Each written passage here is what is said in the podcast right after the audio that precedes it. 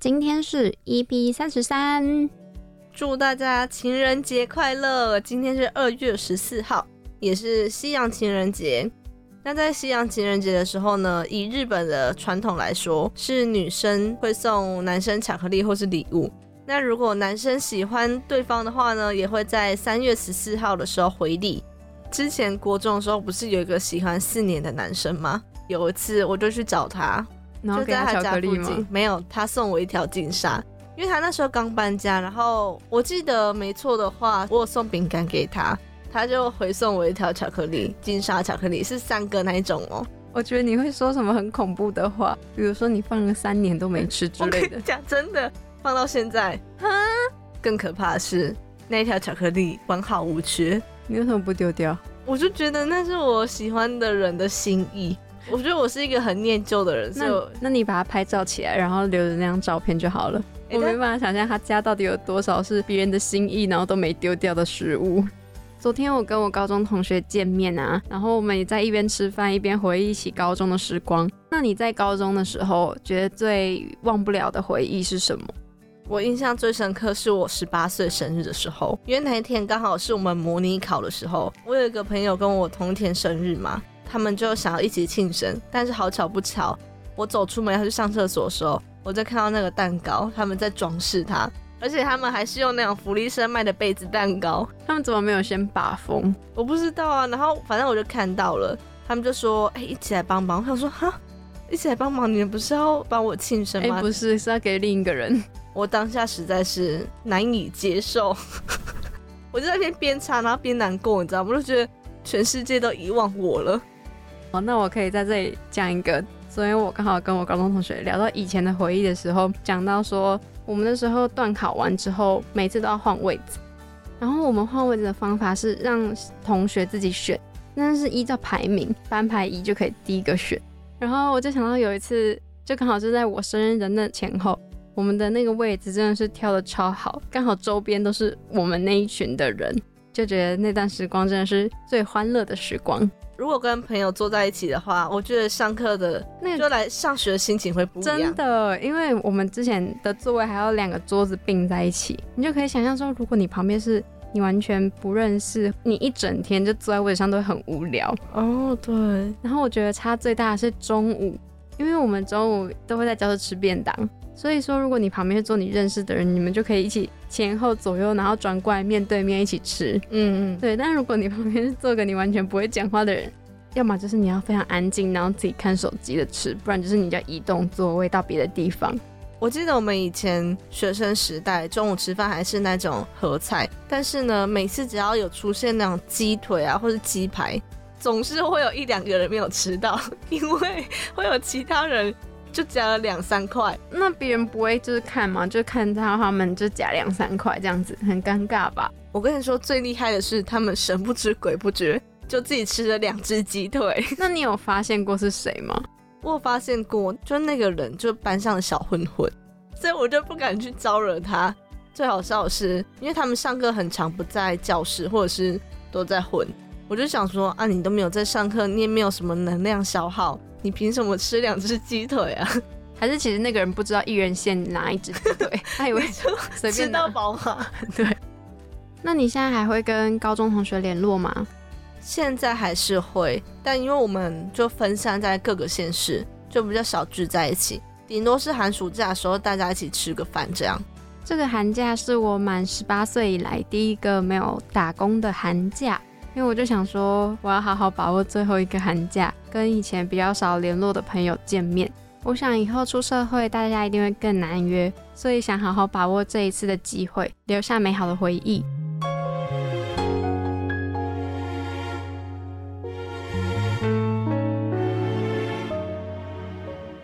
我们今天要介绍的动画电影，就是我们高中必看的《可可夜总会》。我记得我们是在辅导课时候，老师让我们看的《可可夜总会》呢。最初在墨西哥的一个国际电影节举行首映，正式上映的时候就刚好是在亡灵节的前一周。你还记得它里面的歌是怎么唱的吗？啦啦啦啦啦啦啦啦啦啦啦！好，谢谢。你看《可可夜总会》总共看了几次？不包括这一次的话，看了两三次有。那你觉得你在看完每一次之后，都有很深刻的感受吗？因为这部好像是你蛮喜欢的动画作品。我第一次看的时候，印象最深刻是王林杰。我每次在授课本上面都会看到他的介绍，但是我没有真的亲眼看过，或是任何作品演出王林杰的任何细节。我这次看完呢，会比较着重在 Coco 妈妈跟米高他们两个之间的互动。还有一个原因我很喜欢的点是，它是在讲家人的部分。我对于有关于家人的动画作品或者是剧情片，我都非常喜欢。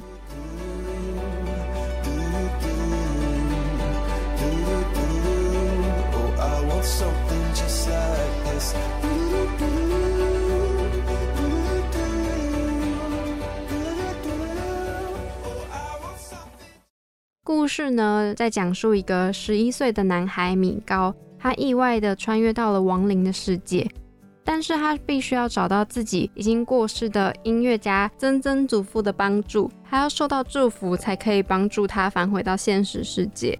那么主角米高呢，他出生在一个鞋业家族，就他们家全部人都是在做鞋子的。不过呢，他一心就是对于音乐还是有满腔的热血，他只要听到音乐，就是身体就会很想动。虽然有句话是说学音乐的小孩不会变坏，但是他的家人都非常反对他碰到音乐，因为他的曾曾祖父过去呢，就因为他想要去追寻他音乐的梦想，就抛家弃子，所以他的曾曾祖母呢，从此就是非常的讨厌音乐，然后甚至在他们家每年要祭祖的那个祭坛上面，也没有把他曾曾祖父的照片放上去。但是呢，米高的音乐梦想并没有因为他们家族成员的反对就放弃。那在一次争执中呢，他就决定离家出走，然后远离他的家人，自己去寻找自己的音乐梦。没想到却意外的踏入了亡灵的夜总会世界。米高必须要在日出前找到居住在这个夜总会世界的族人们，得到他们祝福，才可以返回人世间嘛。但是呢，他的曾曾祖母的亡灵就要求说。我可以祝福你，但是你要远离音乐。但是他最后觉得说不行，我还是没有办法放弃音乐，所以他最后就下定决心说，他要在亡灵世界当中找到他的曾曾祖父。对，就凭他自己的力量。那在这过程当中，就是还是有遇到一些曲折，还有一些困难。米高他从小就有一个音乐梦嘛，然后他从小到大的音乐偶像就是德拉古斯这个人。但是没想到是他进入这个亡灵世界之后，发现一件事，就是原来害死他真正祖父的人就是德拉古斯。德拉古斯他不管是在亡灵世界或是生前的世界，都是一个非常有名的音乐家。那他的歌曲呢，居然是偷他的曾曾祖父的音乐。不过好险，最后在米高的协助之下，大家都知道了德拉古斯真实的样貌。所以最后呢，米高就是带着他曾曾祖父的照片，然后回到了现实世界，也把这个真实故事呢告诉他的曾祖母 Coco 妈妈。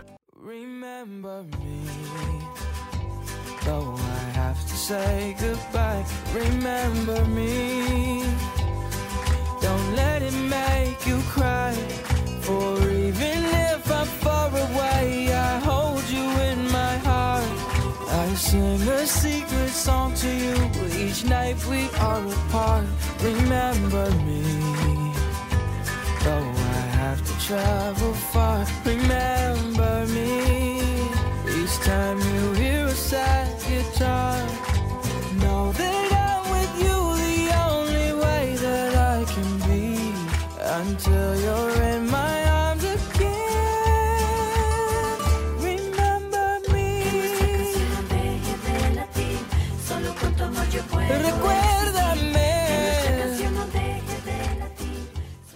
听到这首歌呢，是《Remember Me》。你在听米高唱的时候有什么感受吗？觉得他歌声如何？不错啊，我实在不知道要说什么。你说跟你相比吗？对，哎，我其实不是一个非常会唱歌的人，要约去唱 KTV，我通常就是没有特别大的兴致。哎，对，每次去唱歌的时候，你都不会是想要拿麦克风的那个人。我印象，你应该都是到最后面，可能快结束的时候，然后才 大家开始累了之后才开始唱。对，我发现其实你在不同的群体当中，一定都会有一两个是蛮喜欢抢麦克风的人，蛮喜欢去 KTV 的人。你记得我们应该就有一个朋友，他几乎就是要住在里面了。我看这个寒假他的现实吼，一个礼拜七天的话，有五天都应该都在 KTV 吧。然后每一次我都问他说：“你怎么又去了？”他说：“今天店长邀我们大家一起去唱歌，他请客。然后隔天又哦，我朋哪个朋友又生日又要去唱歌。我想说，你到底哪个朋友那么爱唱歌？”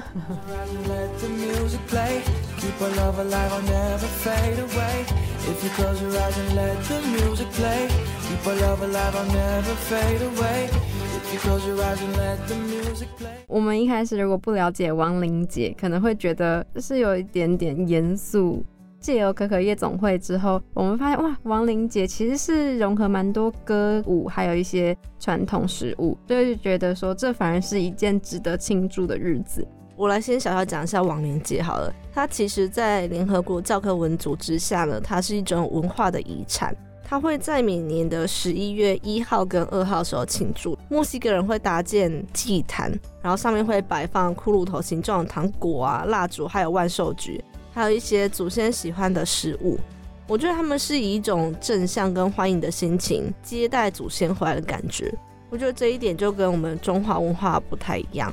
就我们光对坟墓这两个字，有时候就会有一种就是害怕，或者是有什么鬼火这种传闻出现。你开车的时候经过，就说小心前面有夜总会。对对对对对，没错。那墨西哥人呢，他们对死亡是非常乐观的，他们认为说，就是死亡其实是一个全新的开始，它不是一个生命的结束。在亡灵节，它有一个习俗啊，就是它会在十一月一号跟二号的时候举办嘛。嗯，那一号的时候其实是幼灵节，幼是那个幼小的幼。那二号的时候是成灵节，那差别就像字面上意思。亡灵节它就是要引领一些祖先回乡参加派对团聚的一种仪式。那我还很好奇，就是在亡灵节从准备到进行的过程。晚上之后呢，居民们他们都会在家门口点灯笼，然后就是引领祖先回家的意思。灯笼哦，嗯，对。讲到灯笼，最近是有台北灯会，这个等一下，这个等下讲。我先讲完这个，再回到台北灯会。十月三十一号的晚上，墨西哥人他们就会带着枕头啊、食物还有饮料到墓园，跟过世的祖先朋友一起过夜。他们还会装饰墓园，就是以一些彩色蜡烛或是纸雕的作品。午夜十二点的时候，就会放鞭炮一起迎接亡灵，也就是他们的祖先回家团聚喽。哦，还午夜十二点，嗯，对，就刚好是跨十一月一号的时候。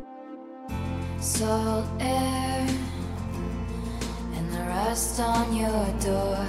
I never needed anything more. Or whispers of, Are you sure?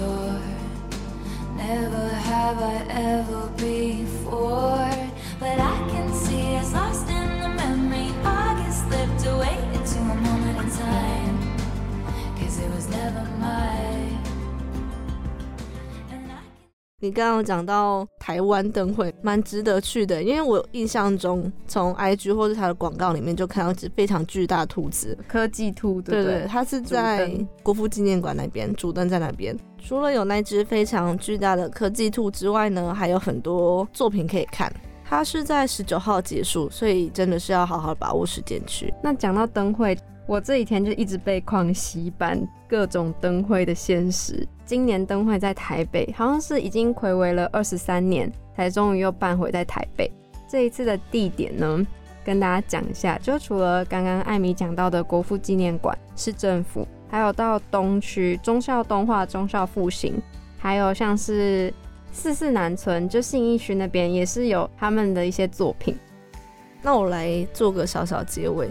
问你一下，因为像米高呢，他们家族事业是做鞋子嘛？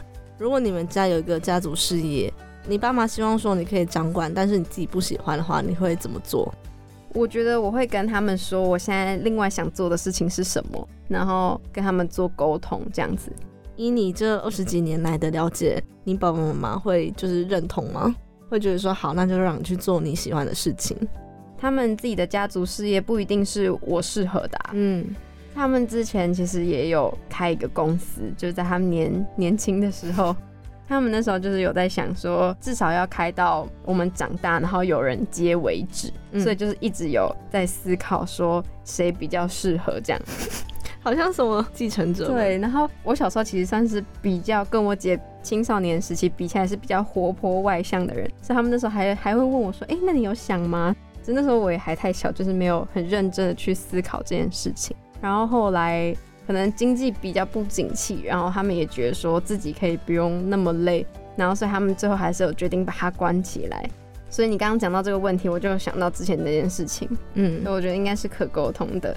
那我现在要来反问你，你阿妈可能就突然说，或是你爸就说，想不想继承一下华兴车行啊？不然我看你现在在外面好像也过得不好。就这么辛苦，然后也没有存到什么钱，你在这里有个店让你顾不好吗？我跟你说，这个事情发生过，而且就是在前几个月。这么小就已经要让你顾了吗？没有，哎、我已经二十，我妈每次都说你已经二十二了，已经不小了。那一天我跟我爸去爬山，然后爬一爬的时候，他就跟我说，就之前我跟我妈想过说要不要让我跟我妹回来，但是不是做车行的工作，是做有点像行政上面的处理。所以等于说你也没有到很排斥，只是自己还想留在台北，再多尝试看看。嗯，我就有说，我觉得台北是一个适合生存的地方，但是我觉得适合生活的地方还是在我的家乡台中。我记得上一次我们在开车回去丰原的时候，我们在路上的时候就是有小聊了一下说如果可以再让我们选一次的话，我们会选在台北还是去外县市？比如说就是留在台中，或者是选别的县市这样。但我记得那时候艾米非常就是认真的说，没有，我还是会想要来台北。嗯，就台北是一个我自己会认为说赚钱的话，在这边确实，是一个有竞争力，然后会让你比较不会太安逸的地方。对对对，而且我自己的话，像你刚刚讲的太安逸，我自己就会有这个问题，有时候就觉得说，嗯，我现在在这个环境。好像就是发展的也不错，但是如果我到别的地方，或者是我到一个更高竞争力的地方，我是不是就会被淘汰了？哦就有时候就会一直想这个，因为我现在在公司实习嘛，每次下班的时候回去，四十分钟路程又开始在那对，边就开始思考人生。对，，直接开始思考人生起来。最近就是也是看到很多朋友在考虑要不要出国，我就觉得在年轻的时候可以多用于尝试自己有兴趣的事情，而且是你有这个机会的话，真的是要勇敢的去把握。你该不会几个月之后跟我说，哎、艾米丽电台你自己做，我要出国喽？不会，我我还是会很负责任的把事情都完成之后，才会再去思考下一步。今天的推荐餐点是嘟嘟嘟嘟嘟墨西哥卷饼。为什么介绍墨西哥卷饼？大家应该非常可以联想吧，因为我们今天介绍的这个动画作品就是在墨西哥。第一个讲到的墨西哥卷饼呢，就是它包成圆柱状，咬起来口感比较软。塔口口感呢，就是饼会烤的脆脆的，但也有一些是软 Q 软 Q。所以我后来发现，我上次吃的可能是塔口。